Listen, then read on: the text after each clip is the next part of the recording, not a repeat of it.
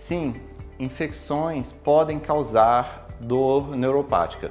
As infecções podem é, ser tanto de dano direto a vários nervos, causando uma polineuropatia, ou pode ser uma mononeuropatia. Por exemplo, a herpes, ela pode pegar um único nervo, que nem um nervo intercostal, desde lá de trás até aqui na frente, só esse nervo ser inflamado, ser danificado e ter a dor neuropática, como pelo vírus da herpes.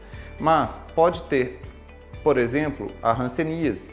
A hanseníase pode pegar o nervo ulnar e a lesão do todo o nervo ulnar ficar lesionado e ter a dor neuropática do nervo ulnar. Ou, por exemplo, o HIV ou a hepatite C, que podem causar dor de polineuropatia, que são vários neurônios distais finos que não respeitam o dermato, mas pega regiões dos pés e das mãos como em luvas e causarem dor neuropática.